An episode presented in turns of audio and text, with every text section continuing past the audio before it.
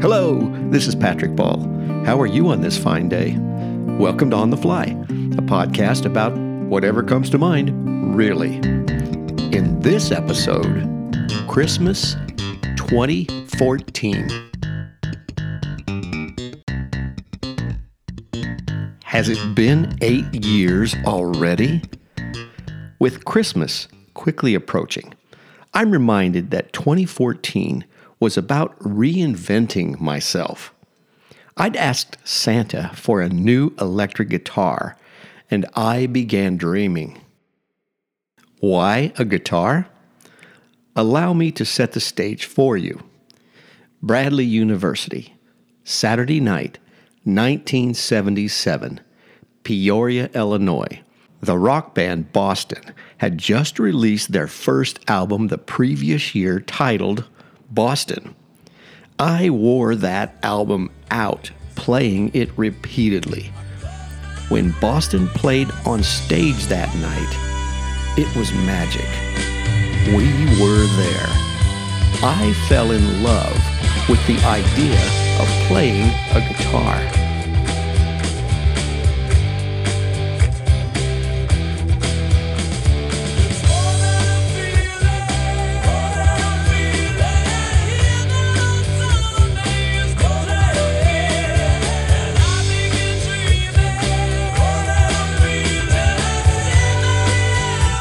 Wait?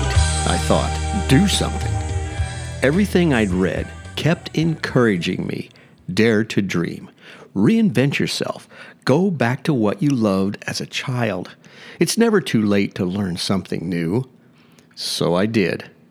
Every morning, I began practicing on my old acoustic guitar.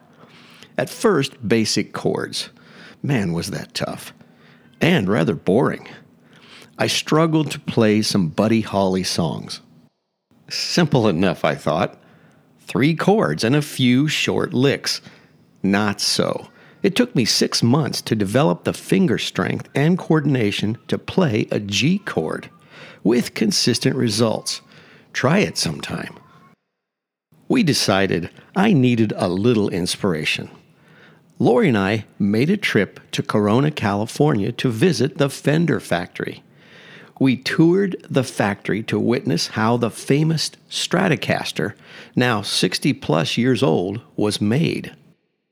When you enter the factory store, immediately on your left is a life size photo of Buddy Holly and his original 1958 Sunburst Stratocaster that was made famous on The Ed Sullivan Show. The tour included the Visitor Center, which displayed images and guitars of prominent players who had played a Fender. Jimi Hendrix, Buddy Guy, Stevie Ray Vaughan, Dick Dale, George Harrison, and Eric Clapton. That was an exciting day for me.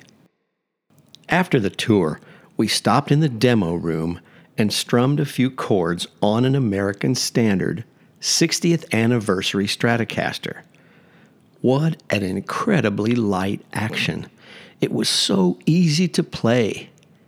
And of course, I wanted a Stratocaster. Since that visit to Fender, I've practiced chords daily, studied music theory, played some Buddy Holly songs, watched many musicians play live, and marveled at some fantastic guitar work by Chet Atkins, Stevie Ray Vaughan, and Tommy Emmanuel. I'm retraining my brain and my fingers.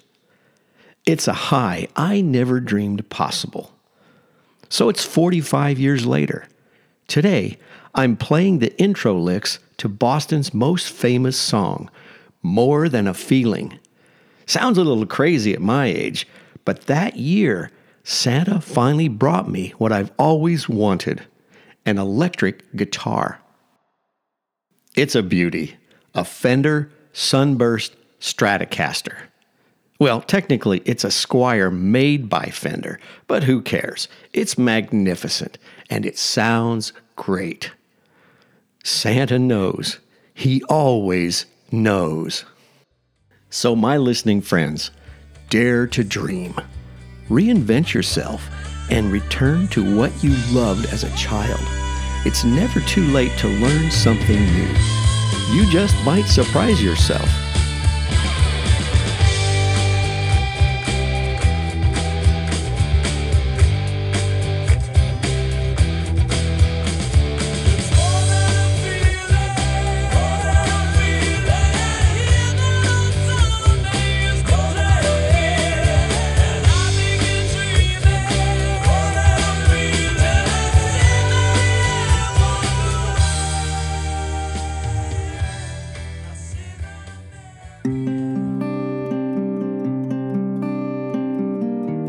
I'm Patrick Ball.